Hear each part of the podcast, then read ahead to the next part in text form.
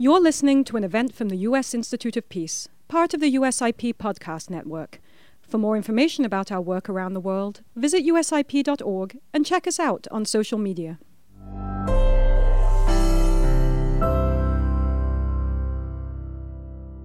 Good morning, and welcome to the United States Institute of Peace and to today's event on the growing importance of NATO's Indo Pacific partners Views from the Region on NATO Relations and the Vilnius Summit.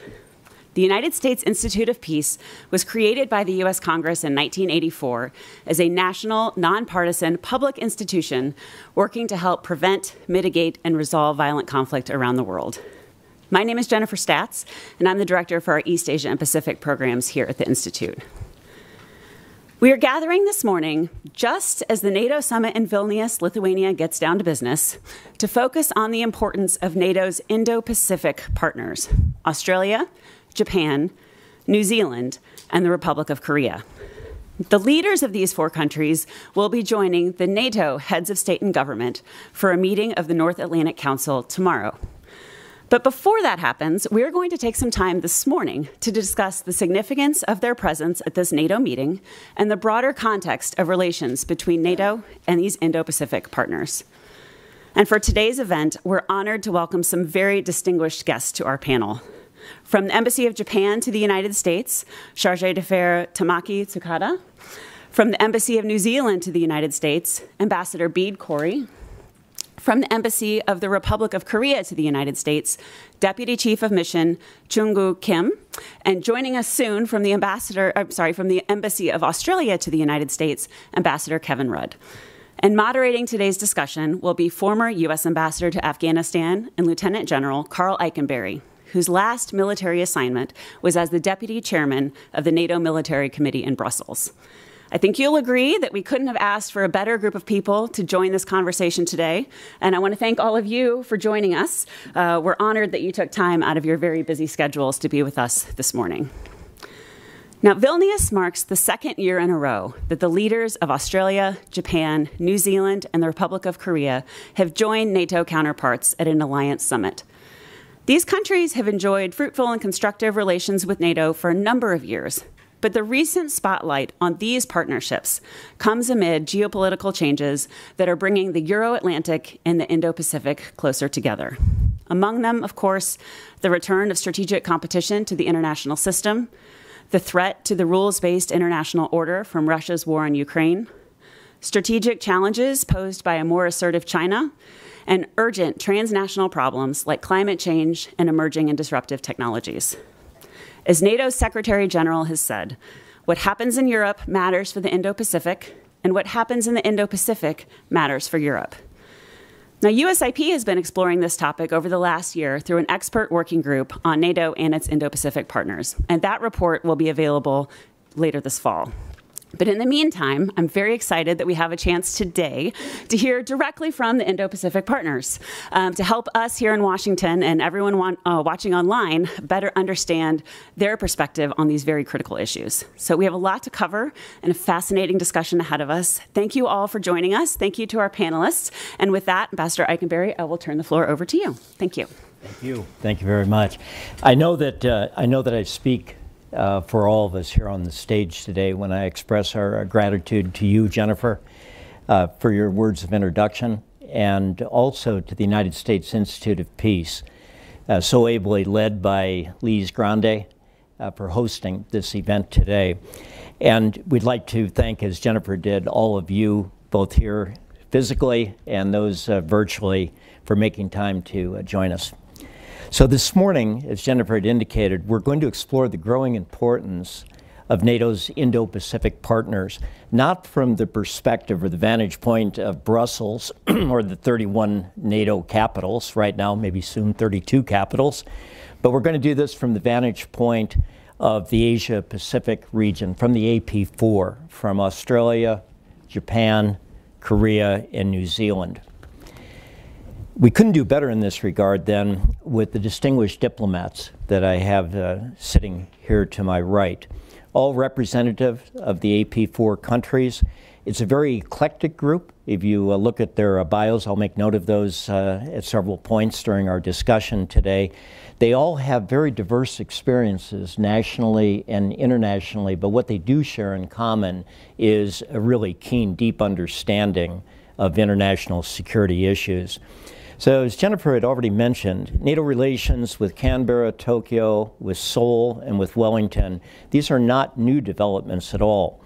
Uh, there's more or less institutionalized developments that exist between our AP4, uh, going back in the case of New Zealand to 2001, in the case of Australia and Korea to 2005, and in the case of Japan, informally, even in the 1990s, and then more institutionalized beginning in the year 2010.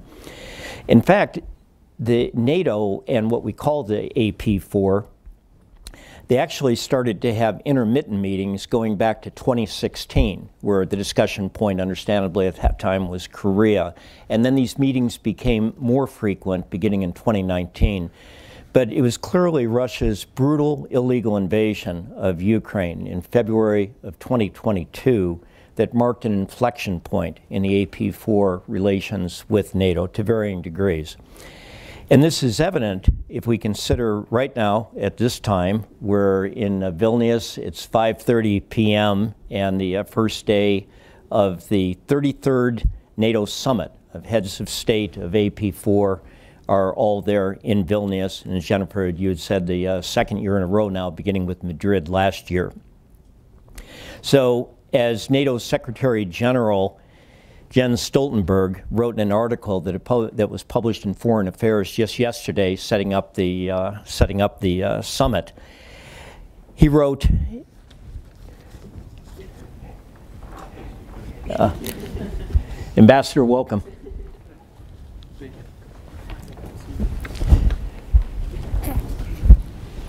So, as, uh, as the Secretary General Stoltenberg wrote, in his Foreign Affairs article that appeared yesterday, quoting, As autocratic regimes draw closer to one another, those of us who believe in freedom and democracy, we must stand together. NATO is a regional alliance of Europe and North America, but the challenges that we face are global.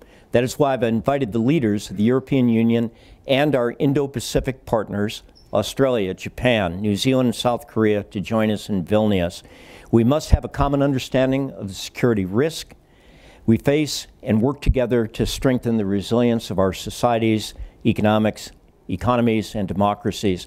So then we'd like to explore with our four guests here this morning several aspects of this question, the growing importance of NATO's Indo-Pacific partners in this topic.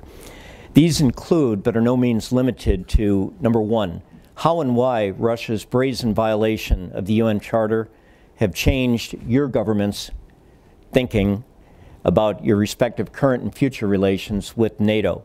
Two, how more concretely do your nation's defense establishments and your armed forces hope to benefit from closer NATO ties?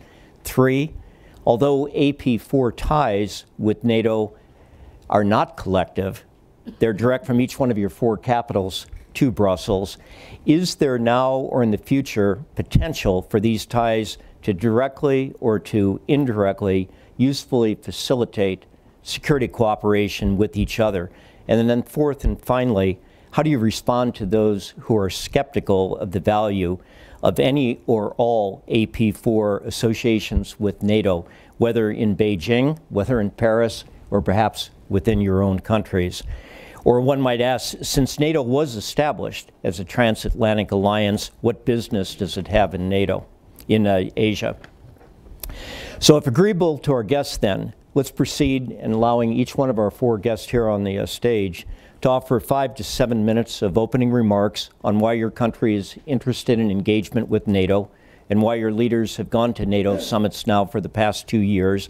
Then we'll have a more focused discussion among ourselves. And then, most importantly, take questions from the audience here in person or virtually. And Jennifer, it's my understanding then that your team is going to, will come up with cards and collect questions, and uh, I'll go from there. Okay, so then let's begin with uh, brief remarks from our guest, and we're going to use the English alphabet protocol uh, beginning with Australia's ambassador to the United States, Kevin Rudd. I've known Ambassador Rudd now for uh, some years, and I continue to be ever more surprised uh, as I prepare for an event like this to learn more about this amazing life of public service that he has lived. So, most recently, I learned that back in 1981, when Ambassador Rudd was a young Foreign Service officer for the Australia Ministry of Foreign Affairs, he served as the third secretary in the Australian Embassy in Stockholm, 1981 to 1983, and he wrote reports on Soviet gas pipelines and European energy security and I'm sure there's some report that he wrote back at that time that predicted that Sweden would be joining NATO uh, in this year. But uh, seriously, Ambassador Rudd, uh, what you've done on the international stage, what you've done on your national stage is extraordinary. Uh, I know that the audience is greatly looking forward to your comments. Thank you very much uh, for the very kind and generous uh, introduction. And sorry to my colleagues for arriving sl- slightly late. Um, going back to uh, 1981, uh, which was a while ago now. Um, uh, you're right, I did write a report then about the problem of European gas dependency on Soviet gas pipelines. Um, uh, you're wrong that I would ever have predicted Sweden becoming a NATO member. Uh, in fact, I was I, the reason I'm late. I've just come from the White House, and we're talking to a bunch of folks there, and we're talking about this morning's news uh, about uh, President uh, Erdogan finally removing the the impediment to Swedish accession. And I said to my interlocutors at the, the White House, who would have thought, as a third secretary in Stockholm, Sweden, after hundreds of years of uh, cultivated and defined neutrality and proudly owned, uh, would now be a member of the North Atlantic Treaty Organization. This was simply inconceivable in the Sweden that I knew. There was not a single constituency in the Swedish Riksdag at the time, the parliament, for anyone uh, to get behind this proposition. So, as they say in history, times change. Um, but um, security policy realities have a habit of enduring and becoming more acute. The other thing I remember from those times, Karl, was the fact that um, you had a series of submarine incursions by uh, the Soviets uh, into Swedish waters in the Baltic. And that began a long process of um, strategic reappraisal of, um, of um, Swedish neutrality. And then, of course, uh, what we've seen uh, more recently with the Russian Federation's invasion of Ukraine uh, fundamentally altered the and finally altered the strategic calculus. So, what's the perspective from down under? Uh, people may find it curious uh, that a country so far removed from strategic realities in Europe would be uh, engaged in uh, security developments there. Um, it has a series of antecedents. Um, Karl just said before that in recent years we've begun attending uh, NATO, NATO plus summits. This process really began unfolding, I remember when I was Prime Minister uh, during the Afghanistan war. And we, as um, the largest non NATO contributor to ISAF in International Security Assistance Forces in Afghanistan, um, were uh, puzzled as to why our friends in Brussels would expect us constantly to lift our national military effort uh, in Afghanistan, and secondly, uh, have us excluded from NATO high policy and security deliberations on the same. In other words, it didn't make sense, and it certainly was unsaleable in the Australian body politic. And so a number of us uh, began to engage in robust Australian style, which is the antithesis of normal diplomacy, um, uh, with our NATO counterparts. Uh, and uh, the then Secretary General, uh, copped it from both barrels from myself and our Defence Minister. And as a consequence of that, we began to see the formal collaborative mechanisms for NATO engagement with uh, its uh, Asia Pacific and now Indo Pacific partners begin to unfold. So I remember attending as Prime Minister the 2008 um, Bucharest summit of NATO, uh, where we had the morning session was Should Ukraine be admitted? Um, I was not in that session. The afternoon session with all NATO members present was What do we do next in terms of Afghanistan together? So this has been un- unfolding really over the last 15 years, which brings us to the present. Um, I think whether you are a democracy such as ours in the Indo Pacific region, and looking at my friends and colleagues from Japan, from the Republic of Korea, and from New Zealand, um, what we face now as a reality is that security is no longer defined primarily, let alone exclusively, by geography. That's the underpinning reality. If I was to say to you that um, cyber attack uh, on um, New Zealand and Estonia this morning um, was uniquely the product of a problem in the East Asian hemisphere uh, or in Russia's sphere of influence. Uh, ultimately, we all know as practitioners that this is now a seamless threat uh, across uh, all geographies. And so, when you look at the fundamental nature of cyber threat and cyber security to all of our democracies, to our core and critical infrastructure, to uh, the theft of uh, critical defense and other forms of technological um, uh, information, uh, this is now a seamless global threat. So, it makes sense as democracies that we now collaborate fundamentally and instrumentally with each other. There's another domain as well it's called space. Um, and if we think somehow uh, that space domains are unique to geography, then we need to go back and re examine uh, Galileo's assumptions uh, because uh, that is not the case at all. Chinese based space systems, and um, Russian based space systems, uh, and others who seek to be in space um, represent um, new challenges for all of us globally, not regionally. And so, therefore, um, we, our road to discovery of all of these um, trans regional security threats was, of course, uh, our respective engagement in the campaign against global terrorism, um, but uh, has now evolved in the direction of dealing with these seamless threats. So, my final point by way of introductory remarks would simply be this, and I'm mindful of the clock and I don't wish to um, go over time um, is that when we look at strategic realities today, um, beyond cyber and beyond space and onto the physical geography of our respective uh, regions, once again we are dealing with fundamental interlinkages between all of us. The fact that such a huge proportion of global trade goes through the South China Sea uh, to the uh, major economies of Northeast Asia, uh, led by Japan and the ROK, indicates that this is not just a concern for the neighbourhood, it's a concern for the world. If our European friends run out of, um, run out of energy, uh, going into the next northern winter. This is not simply of marginal concern to the economies of the rest of the world. It's a fundamental concern because Europe collectively represents uh, the largest economic entity in the world. Um, and so, therefore, geography also is of itself physically now running into its own, shall we say, seamlessness in terms of the impact on all of us. So, my final comment from an Australian perspective is why is Prime Minister Albanese this morning in Vilnius, in particular, um, and at this NATO summit, and I was speaking to his office this morning. Um, uh, it is one, uh, not just the um, you know the articulation of uh, democratic solidarity and pan-allied solidarity uh, with Ukraine uh, at a time when Ukraine is under direct threat. Two, there's a material from the rest of us as well.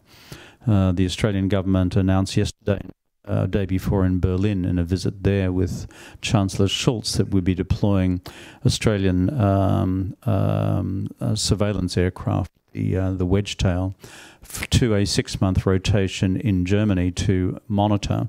Um, um the uh, the the space in and around the supply routes into Ukraine through Poland.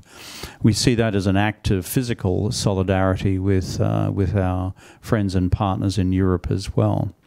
But beyond that, again, the supply of other forms of military equipment by Australia into Ukraine. Currently, there's about a half a billion dollars of Australian kit and equipment provided free of charge into uh, the Ukrainians, including a whole bunch of armoured personnel carriers.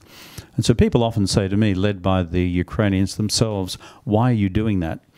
Because you're such a long way away. In fact, the Ukrainian foreign minister said to me recently uh, of all the uh, demonstrations of solidarity, support, and the provision of material, kit, and equipment, the thing that surprised them most was coming from the distance of, uh, of Australia. And the answer to that is, uh, uh, and the reasons for it are all of the above. We as a government and we as a country now understand the seamlessness of our security environment. And unless we invest in, therefore, in global strategic stability and invest in the defense of the United Nations Charter, where you've had such a flagrant breach by the Russian Federation's invasion of Ukraine, then if and when security challenges arise for us in our part of the world, uh, then we would stand alone. Therefore, alliances are mutually reinforcing arrangements between us all, um, sometimes causing us to do things and to express solidarity in ways we never dreamt of when these arrangements were set in place. But what animates us is our underlying democratic values and the need, therefore, to take robust measures to defend them rather than just make fine speeches about the same. Thank you. Ambassador, so well said, eloquent and strategic as always. So, Chargé uh, Tsukada from Japan, uh, I noted when I introduced Ambassador uh, Rudd, I mentioned one of his early postings, and I should highlight here for this audience one of your early postings was in Moscow from 1999 to 2001. Uh, and many think uh, primarily of Russia as a threat to Europe. But in the case of Japan, and uh, shared by, uh, by your partners, uh, Russia poses and has posed a threat to Japan, especially since the end of uh, World War II with the Soviet Union and then transitioning to Russia. Uh, disputes over the, the ownership of the Kuril Islands and other factors as well. And then I, I would also note that at the NATO summit last year, that your Prime Minister Fumio Kishida famously remarked, quote, Ukraine today may be East Asia tomorrow. So I know everyone here is, will be very interested in your remarks. uh, thank you. Um, is, is the mic on here? Okay, good. Um, thank you, Ambassador Eikenberry, uh, for that introduction. And I'm very glad that I uh, have this privilege to speak on this very historic day, um, on the eve of the Vilnius uh, NATO, well, actually today, yeah, Vilnius NATO um, summit, and um, on the topic of uh, AP4. Um, you're right. Um, I did serve in Moscow uh, a couple of years, and for what it's worth, maybe I have a very uh, tiny sort of window where I could uh, speak something about NATO um, and its uh, relevance to the Indo-Pacific from that angle. But frankly, um, I must admit, I most of my time in the Foreign Service, I did uh, mainly economic trade and uh, development cooperation. So perhaps today I will talk more from a generous, generalist perspective uh, about how Japan sees uh, the development uh, in this area uh, i.e. the interlinkage between the NATO community, Euro-Atlantic community, and the Indo-Pacific community. Um, and if I may, I would like to talk a little bit about my personal experience. Uh, when I first arrived in DC three years ago, um, I sensed that there was a kind of gap uh, between the Euro-Atlantic community and the Indo-Pacific community, not just in the diplomatic uh, world, but uh, in the, the, think tank or the academia and, and the business. Um, there, the, the gap between uh, Euro-Atlantic and the in Indo-Pacific um, communities, both camps competing uh, against each other uh, to get more attention of the uh, Biden administration. Um, and uh, still worse, lapsing into a um, negative spiral, uh, as it were, um, both camps arguing which is more uh, important, i.e., Russia or China, which is more important, or should command a higher priority. And I thought that was wrong, uh, even self defeating. Uh, we should, if anything, engender a sense of community uh, bound by value and interest, because after all, we are working on the same goal. Um, and the, the interests and uh, approaches that we are talking about here uh, in the context of uh, security, uh, that transcends uh, geography, as Ambassador Rudd uh, mentioned. of course, geography matters, but increasingly there are areas where our interests and approaches transcend the traditional idea of security. So I think by now there's no doubt, very little doubt, uh, about the interlinkage and the commonality of security interests um, of the uh, two communities in the, uh, the Euro-Atlantic and the Indo-Pacific. Why? Um, quite obvious.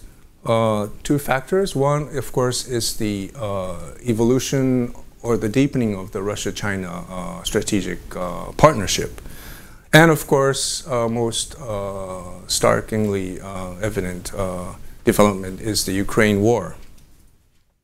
Um, and I um, this morning I just browsed through the the, the recent uh, NATO strategic concept paper, and I noticed this reference: the theaters, oh, the threats we face uh, currently are global and interconnected. And I think this uh, captures the the fundamental uh, reason why our two communities are so uh, bound uh, closely. Uh, and of course, the blatant violation of international law and norms, uh, the unilateral aggression by Russia, and the attempt to change the uh, status quo by force. That, of course, uh, is uh, the reason why all, we are all united against this, um, against Russia. and there is also recognition amongst all the players that the Russia-China partnership will, is going to stay for uh, the foreseeable future. And the reason why Japan supports uh, the uh, Ukraine war efforts and participate in the economic sanctions against uh, Russia is not because we are asked to participate, it's in our own interest. And there is a strong uh, sense of uh, participation amongst the general public in Japan. it's in our own interest and Japan believes uh, defending the existing international order is in our best interest.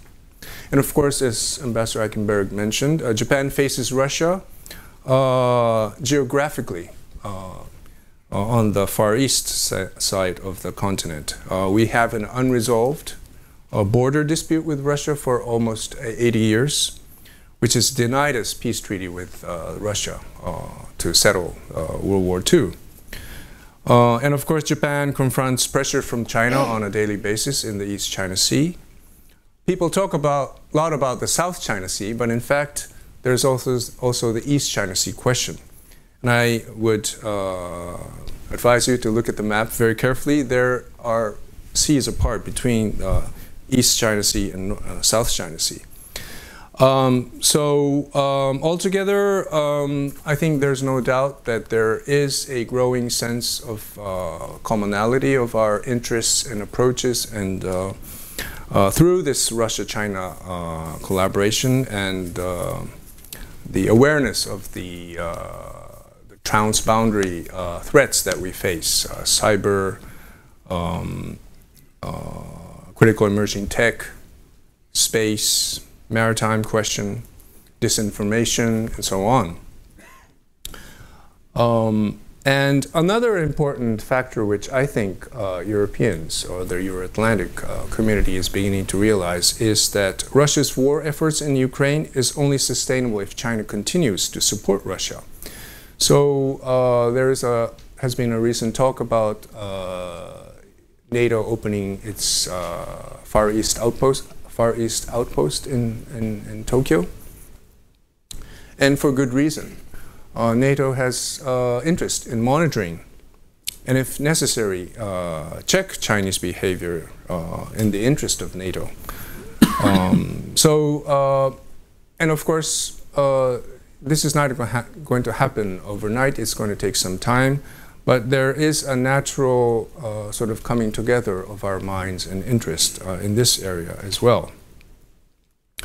So our approach to security um, in the Indo-Pacific will basically be uh, based on, on, first and foremost, on the U.S.-Japan alliance, bilateral alliance arrangement.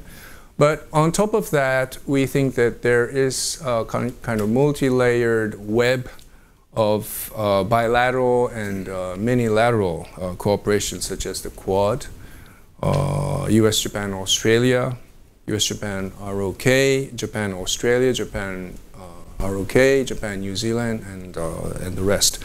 So this together um, uh, with a greater level of NATO engagement uh, in the region will contribute, we believe will contribute greatly to the peace and stability of uh, the Indo-Pacific. And that I think would be uh, the, the basis of uh, how we approach uh, this question of the growing, uh, the convergence of the interests between the two communities. Got a very well spoken. Thank you very much. So now we turn to the uh, Republic of Korea and uh, Deputy Chief of Mission Kim. Y you have had a remarkable series of assignments with respect to international security. And to secure, uh, Korean security issues. So you've served as the ROK Presidential Secretary for Peace Planning. You've served within the uh, Ministry of uh, Foreign Affairs as Director General for Foreign and National Security Policy. And uh, several years ago, you were in Honolulu as the uh, Consul General, enjoying better weather than Washington, D.C., but having uh, very close relations with the United States Indo-Pacific Command. And I wanted to uh, tell you, Deputy Chief of Mission, I just uh, had a visit there in May, and uh, your reputation and legacy uh, lives on. So I know we will all welcome very much your opening remarks. Thank you. thank you, Ambassador Eikenberry. Um, he mentioned about the life in Honolulu, um, I I'm not supposed to talk about the beautiful ocean or you know wonderful landscape. But I want to mention is that in Honolulu we have only five consulate generals. These P4 plus the Philippines. These are only five. And they are all the, the alliance of the United States. And these P4 countries work together for the betterment of the security and safety in the, in the Pacific. Uh, I want to reiterate the importance, strategic importance of uh, the locational importance of Hawaii in the Pacific. So these four countries all always gather together to talk about China, Russia, and how to defend the democracy and free world against some some some some big powers from the north. So I learned a lot in, in, in there. Uh, I made friends with a couple of uh, admirals and generals.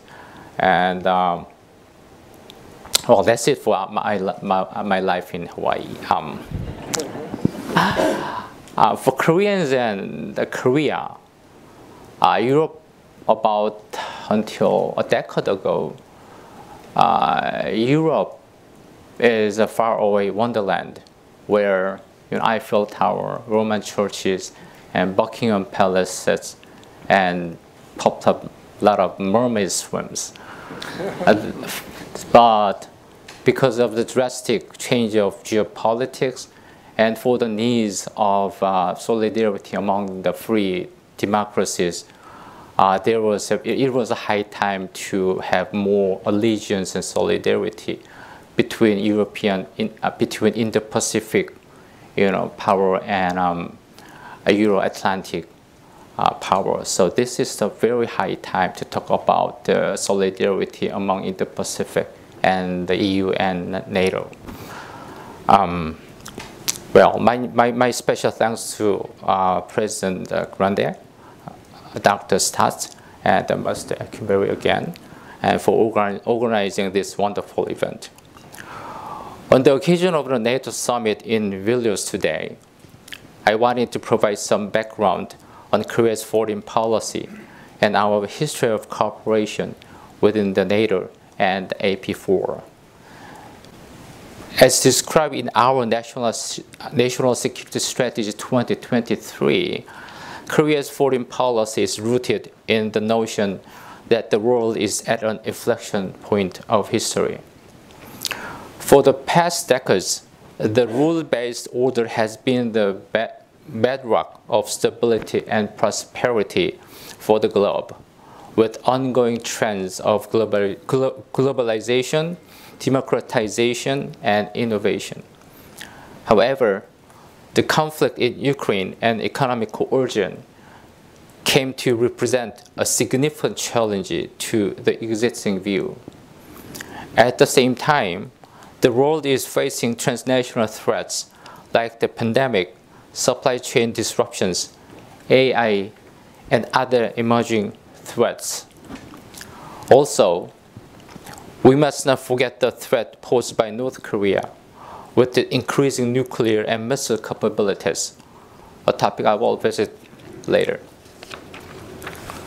Such challenges often necessitate reorientation of one's foreign policy. In our case, Korea has put forward a new vision of a global pivotal uh, state with an emphasis on freedom and solidarity. Korea has upheld the ideal of freedom and liberal democracy for the past 70 years. Thanks to this, we were able to achieve the status of the 10th largest economy now. And here, NATO and AP4 are important partners of Korea who share the universal values of freedom, democracy, human rights, and rule of law. With them, Korea is committed to supporting the rule-based order together. When it comes to Korea-NATO ties, great strides, strides have been made since Korea became NATO's global partners in 2006. The Madrid summit last year holds a special significance as the first time that a Korean president was invited. The detailed plans for the future will be made clear later, but President Yoon gave some clues on our shared goal of cooperation in his speech in Madrid last year that no single country can take on complex security challenges alone today, and that our cooperation with NATO will contribute to interregional solidarity for universal values. As a sign of our enhanced commitment, we also established a permanent representative to NATO headquarters. Currently, Korea-NATO cooperation is focused on expanding joint response against emerging security threats, such as in cyberspace and new technologies. NATO's agenda for cooperation with AP4 is also in progress, featuring cyber and hybrid threats, climate change, and maritime security. Meanwhile, Korea also concluded the ITPP, it was actually today, which will include new areas of cooperation such as public democracy and women's empowerment. In the summit, one of the most prominent topics would be Ukraine. Korea has long sided with the allies and partners for an end to Russia's invasion so that peace returns to Ukraine immediately. Going forward, plans to continue to assist Ukraine in many different capabilities. Pivoting back to our own region, the strategic importance of the Indo-Pacific needs no further elaboration. This is home to 65% of the world population and 62% of global GDPs, a critical maritime trade route, and the center of semiconductor and other industries of importance. In this vein, in this vein, AP4 is a community in which we can work together for our shared value, and we look forward we look forward to hosting the new rounds of AP Summit AP Summit tomorrow. Since we first met last year at NATO, the four countries have continued high-level talks, and the Vice Minister meeting in January was joined by the EU as well. All of these highlights Korea's commitment to the values of freedom, peace, and prosperity as described in our own Indo-Pacific strategy, ever uh, first initiative, first ever revealed last year. Lastly, on the challenges posed by North Korea, we believe that the world must come together to issue a firm warning that there's nothing to be gained from sticking to the path of provocation. Today, our approach to North Korea would be best summarized at the three Ds deterrence against nuclear threats, dissuasion from continuing nuclear development, and three, dialogue as a means to achieve denuclearization. Meanwhile, North Korea's human rights remain in a dire situation as well. And we need to continue to speak up for the people of North Korea to make a positive difference. In closing, our foreign policy approach to the new security environment is corporate diplomacy with an emphasis on solidarity. The state visit of President Yoon to Washington in this April represented, represented a drastic upgrade of the alliance to address many complicated issues. We also opened a new era of cooperation with Japan. And our long-standing friendship and cooperation with Australia and New Zealand are growing stronger as well. To reiterate, Korea is, committed, Korea is committed to continuing efforts to promote, to, to promote freedom, peace, and prosperity of the Indo-Pacific and the world, along with NATO and AP four countries. Um, this is not an uh, agenda here, but I dare to say, I you know, strongly, hopefully, happily say that this year is genuinely the year one of the true cooperation among three countries, Korea, Japan, and United States. So this is also a another symbolic gesture and token of our democracies to show freedom, to show solidarity and allegiance to the whole world. And I want to uh, welcome, even though we are not a you know, member of NATO, I want to say welcome to Sweden. Thank you. Thank you so much, and very, very insightful. Um, so, uh, Ambassador Corry, uh, we've talked uh, with our uh, three colleagues here about uh, previous assignments. And for yourself, you've had formative assignments in the United States, Europe, Southeast Asia, Australia, and both service in the Ministry of Foreign Affairs and the Ministry of National Defense, making you very well suited for today's discussion. And we just reconnected and found out in 2001 that uh, Brigadier General Karl Eikenberry had the honor of escorting Prime Minister Helen Clark to Arlington Cemetery shortly after 9 11, and a, a, junior officer in the embassy was in her uh, entourage there. So great to reconnect. You've got to, you know, in a way, you've got the most challenging task of the uh, four of the AP4 in providing a rationale now for New Zealand's relations with NATO because uh, if you're looking at distance from the AP4 to Brussels, you win. You're at 11,626 miles. You outdistance Australia by 1,244 miles.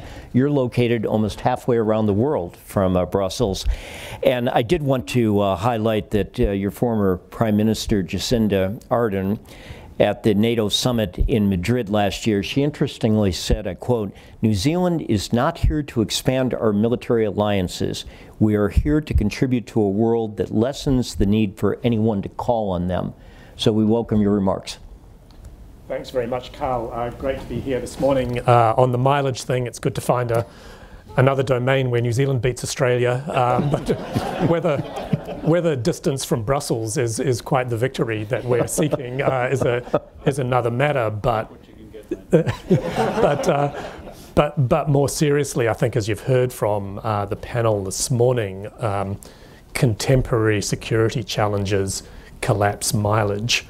uh, and that distance is becoming less less relevant. Um, but many thanks to, to you uh, and to the USIP for convening this, this very important um, event so timely, as everybody has said, with our four leaders uh, about to attend a session of the NATO summit in Vilnius. And I thought I'd begin by, um, in, a, in, a, sense, acknowledging my colleagues on the panel because of, as they've all said in, in various ways, or acknowledging the countries they come from, uh, it is not some sort of accident that it is these four countries that are engaging uh, with NATO and that NATO is in turn engaging with.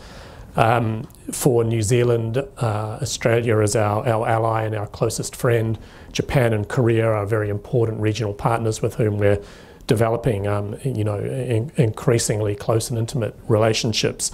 We all have a long but growing history of security cooperation in our region and share very deep interests in a, in a secure, open, peaceful, and prosperous Indo Pacific, and more widely, uh, a, a secure, open, peaceful, and prosperous Euro Atlantic area as well.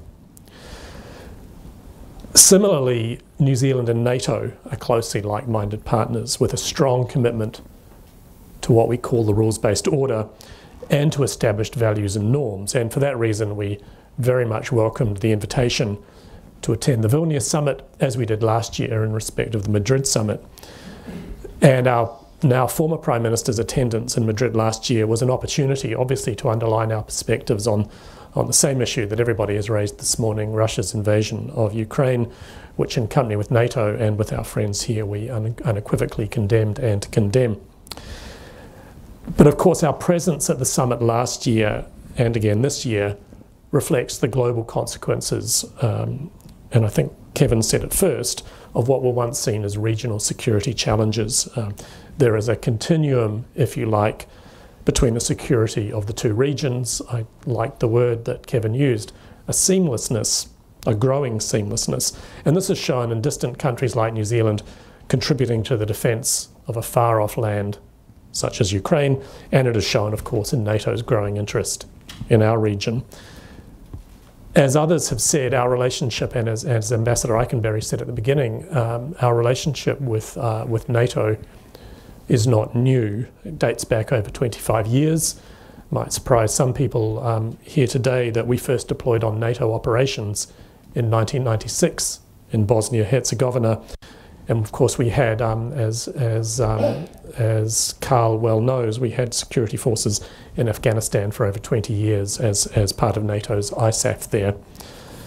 At a very practical level, um, I might add that much of the New Zealand Defence Forces equipment is built to NATO standards, and our doctrine, training, tactics, and procedures are all influenced by NATO's practice.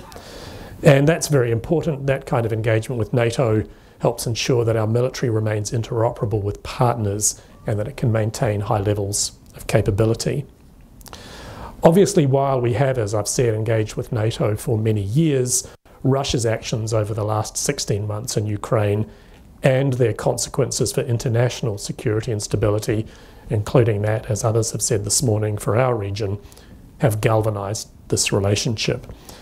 Russia's disregard for the UN Charter, for international law, poses what we would see as the most acute threat to the international rules based system since the Second World War.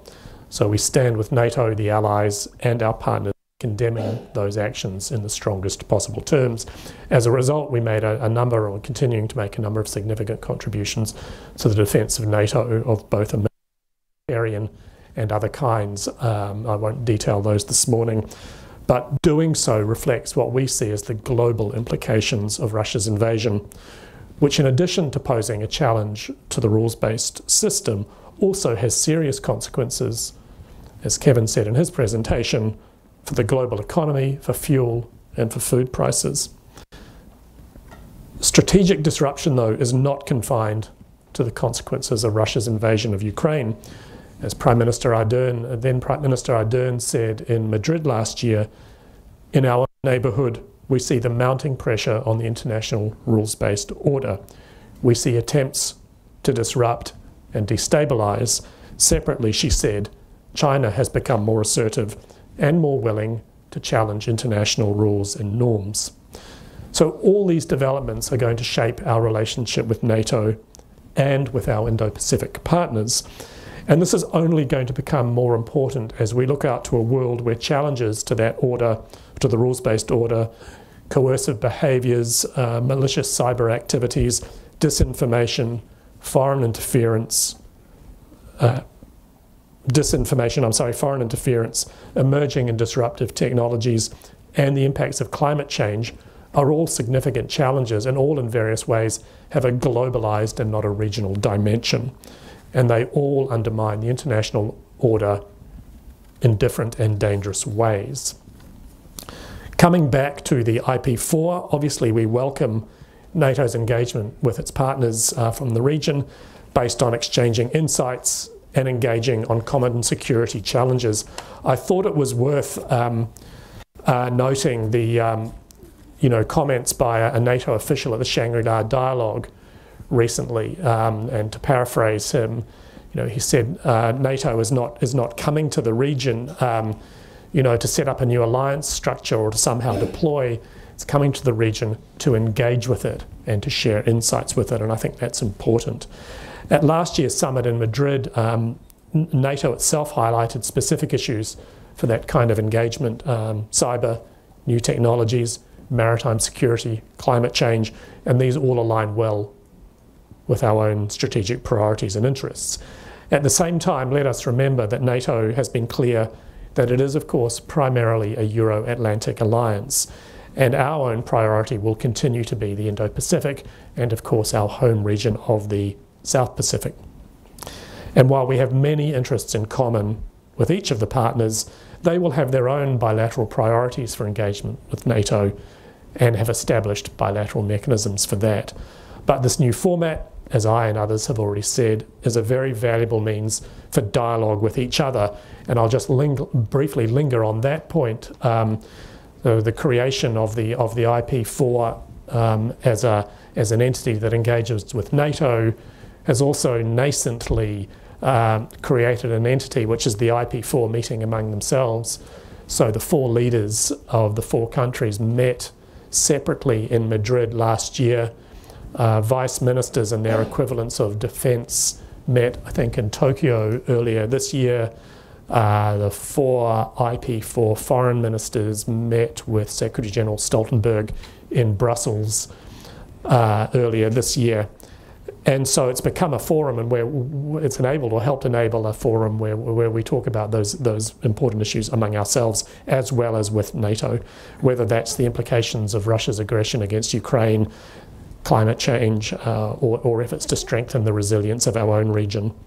We, we engage regularly with these partners um, outside of the NATO context, um, given our shared interest in shaping a, a peaceful, open, prosperous Indo Pacific. And engaging with them, with, with these close partners, is an opportunity to talk about a broad range of issues and exchange perspectives. As I've said, not always tied directly to NATO thanks very much again for the opportunity to talk to you this morning. Thank, thank you, Ambassador. Superb insights. So, yeah, actually, you've set up then a, uh, a good question, I think, for our group up here. And that is uh, to drill down a little bit on what are the interests and business of NATO in the Asia Pacific region.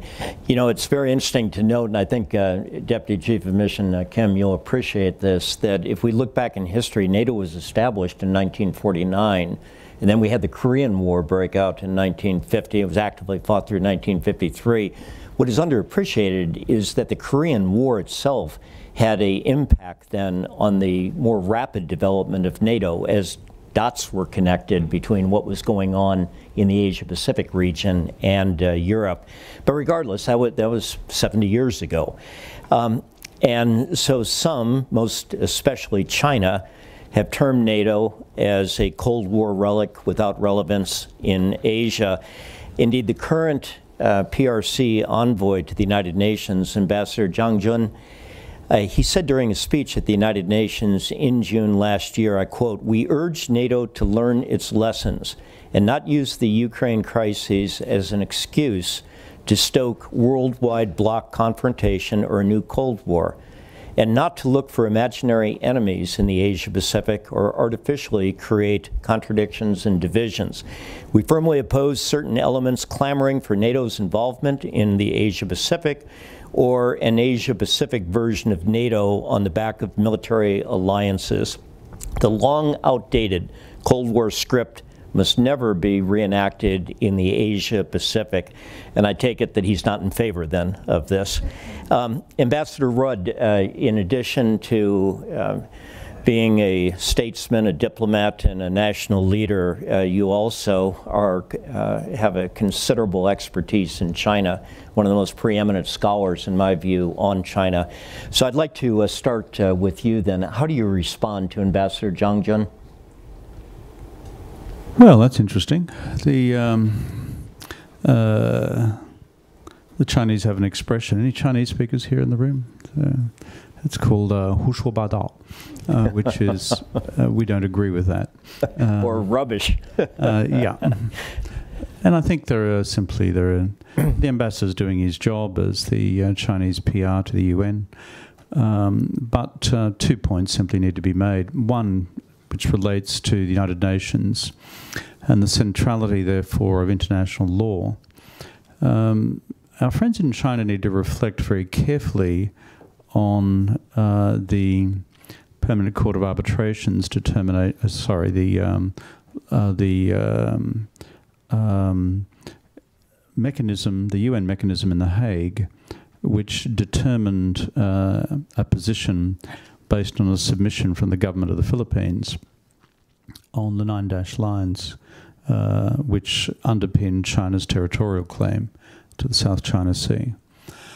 Uh, what the established international legal authority determined was that the Chinese claim was without foundation, without any legal merit uh, under uh, UN law of the sea. So it is important uh, establishing a factual basis for our uh, engagement with um, China, which often says it it adheres to an international system anchored in the UN Charter as opposed to what it describes as a Western concept, which is the international rules based order, uh, which uh, they allege is the UN Charter plus American strategic power. That purely within the terms of the UN Charter and the UN system and the UN uh, based uh, international legal machinery, uh, uh, through the UNCLOS arrangements, that their claim to this significant piece of maritime real estate um, is without legal foundation. And that is simply a matter of record. Of course, China chooses to reject that fact, and it has done so uh, vociferously and voluminously. But it is a major hole in the um, the um, uh, the PRC argument about the nature of the international system that it seeks to um, defend. Uh, it has through the South China Sea achieved one huge carve out. So, to my good friend and colleague Zhang Jun, I would say uh, have a close look uh, at the consistency of China's position on that score uh, with what uh, was determined by the appropriate international legal authority on the other. I think the second point, in terms of um, his broader position about uh, NATO entering into the Indo Pacific, is simply this um, that um, the uh, nature of uh, NATO's um, interest in the Indo-Pacific uh, region has grown over years as as consequent as a consequence of um, the Indo-Pacific's rising economic significance. I think our Korean colleague referred to the numbers just before. Um, also, um, our NATO colleagues and friends see uh, a vast array of emerging security challenges in the Indo Pacific, which are of direct and indirect relevance uh, to them. And so, therefore, uh, that's important for us to note. And then the final point, I think, in response to our Chinese colleagues' reflection, is as follows um, that um, the um, view that China has adopted against um, uh, all US alliances as being relics of the Cold War um, has been a long standing Chinese view um, since the end of the Cold War, and prior to the end of the Cold War. Um, uh, and that is, it is universal Chinese political doctrine to oppose any form of alliance with anybody um, other than the alliance which exists uh, between China and the, and the DPRK. And so, uh, which I would have thought has some Cold War resonances itself. So, therefore, we simply need to understand this is a long standing political doctrine of the Chinese Foreign Ministry. It's used uh, in multiple theatres, whether it's against continuing US alliance structures in Asia or against NATO uh, within its own domain. Remember, China has been critical of NATO's posture in Ukraine, quite apart from NATO's posture or, or future posture in the Indo Pacific. So this is a long-standing strategic position of the uh, the Chinese um, uh, Chinese Foreign Ministry, um, and I think in these two sets of circumstances, for these two sets of reasons, uh, objective facts fly in the face of the Chinese position. Thanks, uh, thanks so much, Ambassador. So, uh, Deputy Chief of Mission uh, Kim, um, I'd like to ask for your views. You know, I also add that you're a frontline state that's uh, facing a nuclear armed and a very belligerent North Korea. And you're also aware that uh, Pyongyang opposes NATO ties with Asia Pacific countries. Uh, earlier this year, when Secretary General Stoltenberg made a very successful visit to uh, Seoul and then to uh, Tokyo, a North Korean analyst wrote in one of his uh, state newspapers that the Secretary General's trip to Seoul was, quote, a prelude to war and confrontational behavior, bringing, quote, the flame of a new Cold War to the Asia Pacific region. And he went on to condemn Secretary General Stoltenberg as the head of a military organization that turned Ukraine into a theater of proxy war, noting his rival in the Asia Pacific region, which is out of his operational scope, is raising concerns. How do you reply? All right, what, what North Korea tells the world is just like what Chinese tell the world. It's more of a mimic of what Chinese tell to, to, to the world. Um, North Korea has a hundred ways of verbally attack the free world, including you know South Korea, NATO, EU, and the United States and AP4. Uh, when they think when when they talk about NATO's allegiance of uh, you know, Indo-Pacific and Secretary General's visit to Korea and Japan.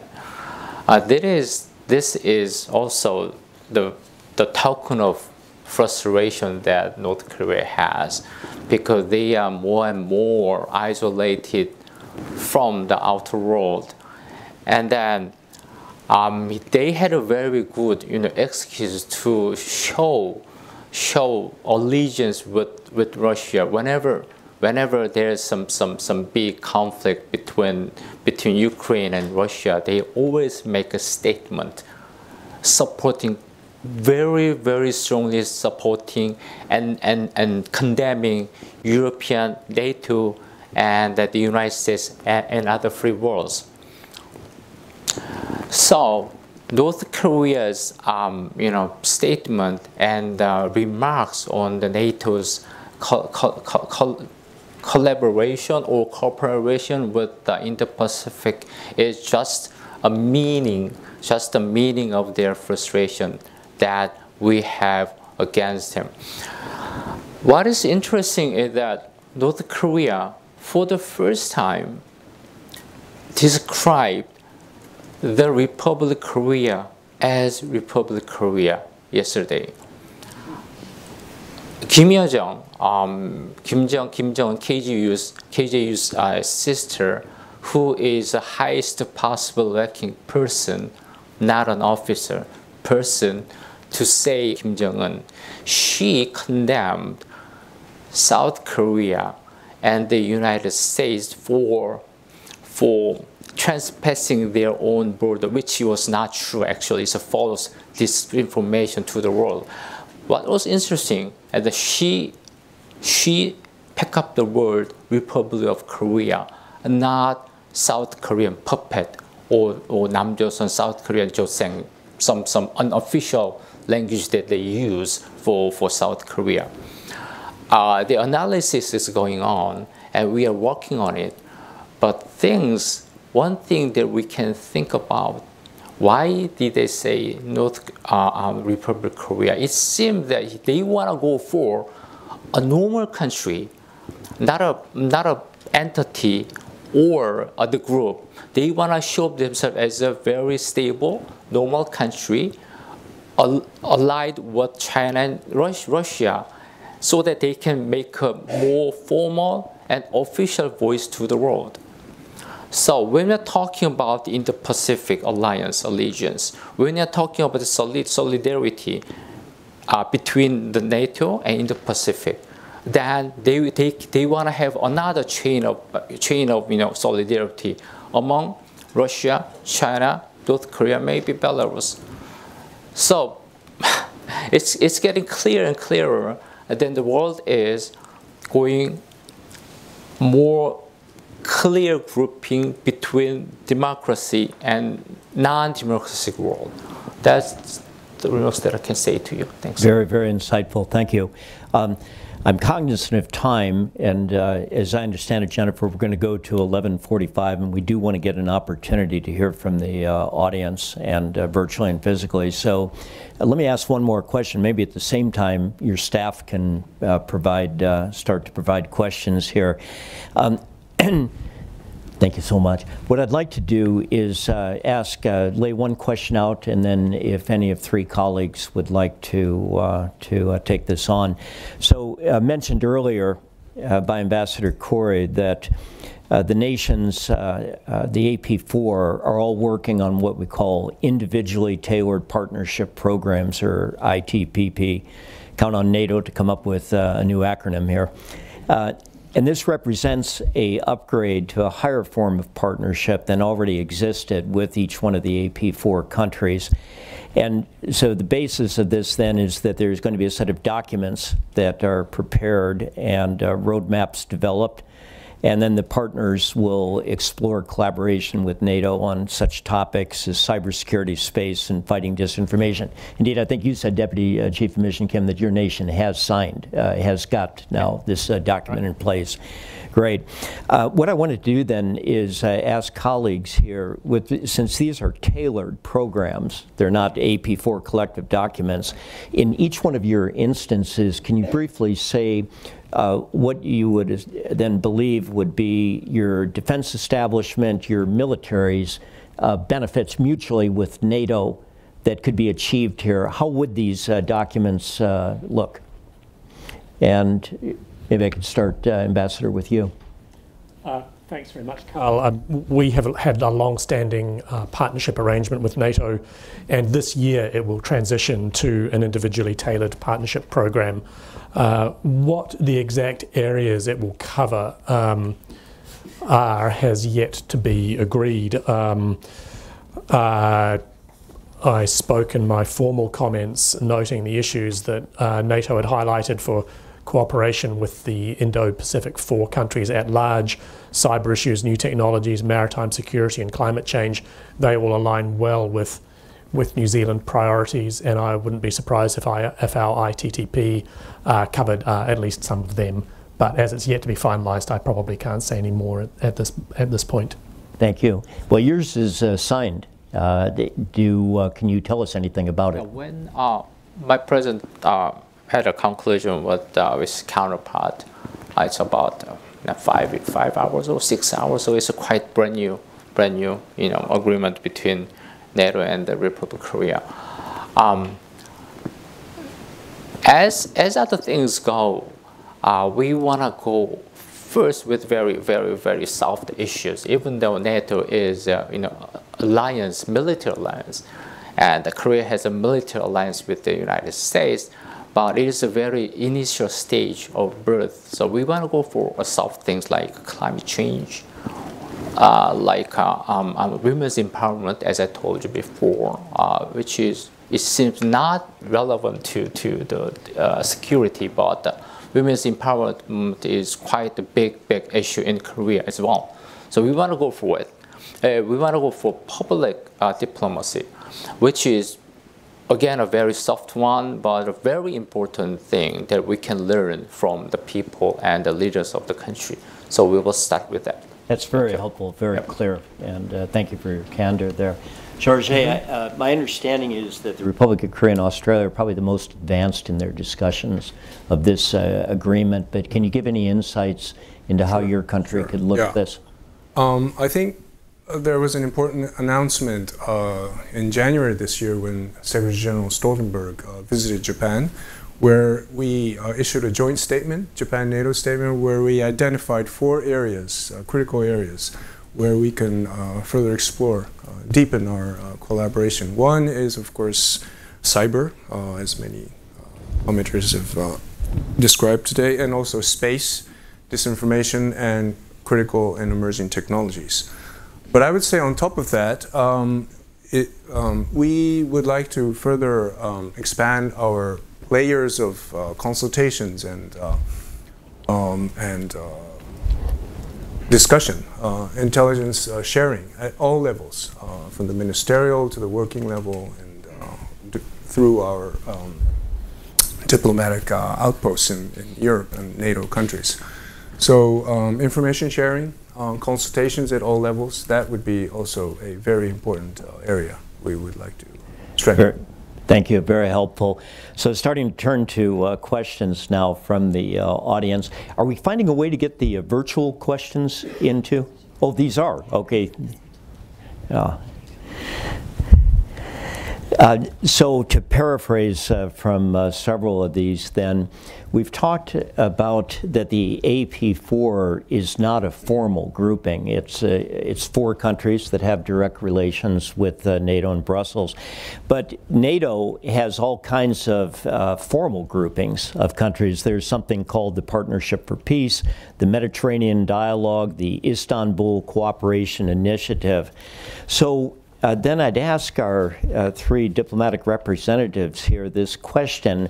As you look at the AP4 as a group now and into the future, is there any merit in making it uh, a more informal organization or even a formal organization? And if you could speculate in uh, Vilnius, what are your four heads of state going to uh, be talking about? And uh, could we start, Chargé, with you? Sure. Um, I think um, we should not sort of um, over um, overvalue the um, the uh, importance of uh, kind of institutionalization uh, of of our uh, fledgling or burgeoning uh, collaboration. Um, what is important that we uh, have sort of mutual interest, mutual engagement in each other's uh, uh, areas. Um, I have this. I always um, um, find the, the analogy of uh, the broken window theory, which uh, Mayor Giuliani used to uh, Yeah. to uh, to espouse when he he was mayor. Um, the more eyeballs uh, watching the area, the better to deter or to prevent crime. I think that was the, the, core idea behind that. And I think that applies to uh, security uh, in general. The more countries who engage in a specific uh, area or domain, the more that can deter uh, malfeasance or malicious uh, behavior. And I think that is uh, the, the value of NATO countries engaging and participating in Indo-Pacific uh, security affairs. So uh, at this stage, I would like to uh, see uh, more general interest of the European countries, NATO countries, uh, engage in the Indo-Pacific uh, situation to understand the distinction between East China Sea and South China Sea. no, I'm just joking here.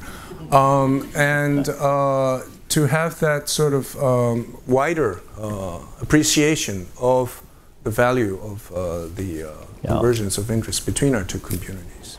Thanks. I will remember the broken window analogy. Uh, Ambassador, uh, your thoughts on AP4? Uh, informal, should become more formal? Uh, what do you talk about? Well, it's early days, isn't it? Uh, we've had one one uh, uh, presence at the summit last year and another one this year. I'm not aware that anyone on either side in, in either either realm um, the Euro Atlantic realm or the Indo Pacific realm is talking about formalizing anything. Um, one of our panelists this, morning used a word which I thought was, was very apt, um, and that word was community, building a community. And I think that's quite a helpful way to think about it um, with habits of dialogue, habits of cooperation, habits of engagement. Um, uh, and I'm pretty confident we can achieve that under the current format, um, whereby we're, we are now in, in the process of having had one and nearly two summits, and as I mentioned in my comments earlier, uh, a set of meetings uh, in other formats with foreign ministers or defence officials. And I think that is a good way to, to manage uh, the IP4 concept uh, for now. Thank you. So, uh, again, continuing with questions here, Choon-goo, for you. Um, I'll just read the uh, question, uh, well written.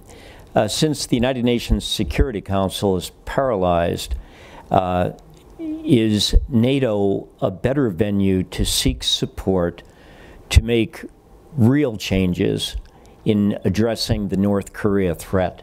In other words, how can NATO help, if at all, with regard to the North Korea challenge? I thought of getting questions about this for for these former uh, previous speakers. Please, please do. no, no, I'm just kidding. Yeah, no, please do if you want. Yeah. How can I? How can we do? Um, how can I solve the North Korean issues with the help of the NATO? Well, United Nations, um, they made a very strong, the most strong, strongest possible um, sanctions on North Korea. Uh, with the resolution 1718, 18, uh, we impose very harsh, very harsh sanctions on North Korea. It worked, but not 100%, just because, not just because, uh, because um, a country unofficially uh, giving them a path, there is a leeway always. And that leeway was made by a country, but that country do not acknowledge what they what that country does. So this is the reality. And how can NATO help us to denuclearize North Korea? Uh, a long way to go. I, I really don't have the right answer right now because I didn't even think about getting the question from the audience. Um, the only thing that I can say to you is that what the cooperation with NATO and European countries and other, um, you know, value shared countries, we can push them in a, in a high, up, upended uh, um, high ethics and high moral way.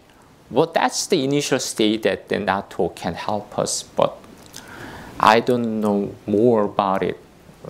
Yeah, that's it. Let me uh, let me ask you though to uh, to follow up on the earlier question too about uh, the AP4 uh, as a informal or more formal uh, kind of uh, organization. At this stage, what should the heads of state of the AP4 um, be talking about? I, I want to echo um, our previous speakers on that. We don't have any, any specific, you know, time frame for making formal. Um, this is, again, this is a community where we can share our opinions and our policies. AP4, this terminology is only used related to the NATO.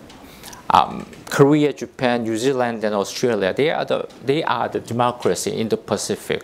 Uh, as Tamaki said before, we have a multi-minilateral formula in this region. Three of us, three, three four with uh, Australia, um, US, Japan, Korea, New Zealand, Korea, Australia, so many unilateral fora are now existent. So when you're talking about AP, it's quite artificial. So let me let me think like let us think like this. AP4 is a, a, a fora that the like-minded countries can freely talk about our future. That's it for now. That's a very good framing, very good framing. Um, I'm going to uh, just give uh, cognizant, we're going to end here in five minutes. I'm going to ask uh, one more question uh, directly to uh, Chargé from the audience here, but I'd ask all of you to think, uh, I'd like to turn it to you, each one of you, when we finish for final one minute of remarks. So the question for you, uh, Chargé Maki, is that, again, reading, will the envisioned NATO liaison office that you had uh, talked about that was being uh, recommended by Secretary General Stoltenberg, creation of a NATO liaison office in Tokyo, which, as we understand it, because of concerns right now at the highest level of the uh, French government, that that will be postponed uh, for further deliberation, maybe into the fall or winter. But the question is that uh, if you get there with that uh, office, uh, will this contribute at all in responding to the North Korean threat? And this is uh, from Voice of America. Mm-hmm. um, well, the question of opening a physical presence in, in Japan or Tokyo, I think that is uh, not uh, an important thing. The important thing is that we um, continue to develop uh, this sort of um, gradual uh, understanding of each other's uh, threat perception and uh, sort of mutual, sort of intrusive, I would say, um, um understanding of each other's policy towards Russia and China and, uh, and wider um, uh, and wider region. And um, the um, uh, the question of opening an office there, uh, we, we are not a demandeur, so we uh, of course welcome that move. Uh, we already have our representation in, in Brussels. We will open our formal standalone NATO mission next year in, in Brussels. Um, so through that channel and other channels that exist already, uh, I think there is de facto very, very good uh, uh, information sharing. Uh, so um, opening of a physical office would be sort of uh, final uh, step in that build-up. So we are um, very optimistic that our path towards you know, growing and uh, more formalized relationship uh, will happen uh, in the very near future. Thank you. So let's uh, do the uh, final uh, quick round here. And Deputy Chief of Mission Kim, if I could begin with you, just any final thoughts you wanted after this great hour and a half of discussion that you wanted to leave with the audience here. Well, thank you again, Karl. Um, this was a very unique, you know, chance and um, um, very good chance that we can we can talk about AP4. This is my first time to talk about AP4 among the context of the NATO. But it that this this topic was packed by USIP, and the pickup of this A4 itself meant that uh, already uh, in the Pacific and the Euro-Atlantic coalition were made. And we have to go further and further in making our free world be free, more free and uh, more democratic. We are the fully democracy, full, full-fledged democracies. So we, we have some, some sort of obligation to, to share our value with the human rights and the importance of life and death to the people who do not enjoy so that was our final game very and the aim. Very Thank eloquent. You. Ambassador Corry. Thanks very much, Karl. Uh, really, by way of final comment, I just want to thank the Institute for convening this great event and so expertly compared and participated in by colleagues. It's really clear from the actual and virtual attendance that this is a topic of a lot of interest. In some respects, of course, it's also somewhat tantalizing because we're all trying to foreshadow an event that is happening in sort of a matter of hours. So the uh, the summit the summit itself, uh, or the section of the summit that engages the Indo-Pacific Four, hasn't actually happened, and no doubt we'll all be more enlightened. I think tomorrow. Um, I think it, ta- I think it occurs uh, occurs in Vilnius tomorrow, right? Uh, not not later today, um, and so there'll be there'll obviously be more to say more to say on this, and as the community, as I've chosen to call it, evolves, um, we'll look forward to having more discussions with with all of you. So thanks again. Thanks, Ambassador and Chargé, to you. Sorry, just one observation before we close. Um, is the mic on? Okay. Yes. Yeah. Um, today we have been talking about um, AP Asia Pacific 4, um, but I noticed when I was listening to Ambassador Rudd, he referred to AP4 as IP4, and I thought I was wondering whether it st- stood for Indo-Pacific 4 or the Australian pronunciation. well, that was my. I wish he was humble- here to hear that. Thank you. So uh, we come to the uh, end of what I think has been just a, uh wonderful hour and a half uh, together here. So uh, a couple of uh, ending points here. First of all, to uh, Lise Grande, Jennifer, to you and your great USIP team. Thank you so much. Secondly, we know that in Vilnius right now and tomorrow, there's uh, history is being written. That's no understatement, or not an overstatement. History is being written. And I have to say, after our discussion up here, uh, I've got confidence it's going to be good history. And then, third and last, uh, to include uh, Ambassador Rudd, I think all of you would uh, uh, agree with me that who we have sitting up here right now are superb, superb representatives of their country. Uh, their countries are lucky to have them here, and the United States of America is lucky to have them in Washington, D.C. So, a round of applause to all of you.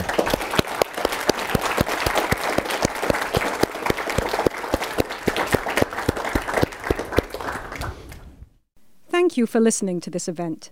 If you'd like to listen to more events or explore our other podcasts, visit usip.org forward slash podcasts.